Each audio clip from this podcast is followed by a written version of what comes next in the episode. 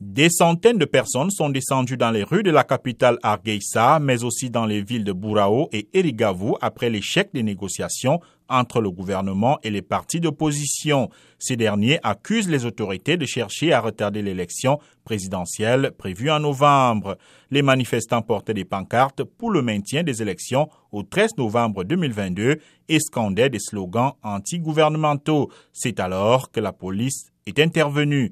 Un organisateur de la manifestation, Ahmed Ismail, a déclaré que trois personnes, dont une femme, ont été tuées à Argeisa et que 34 autres ont été hospitalisées.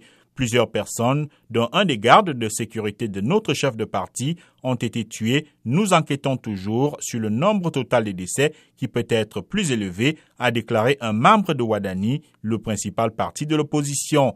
Une personne est par ailleurs morte à Erigavo lors d'affrontements entre les manifestants et la police, selon un témoin.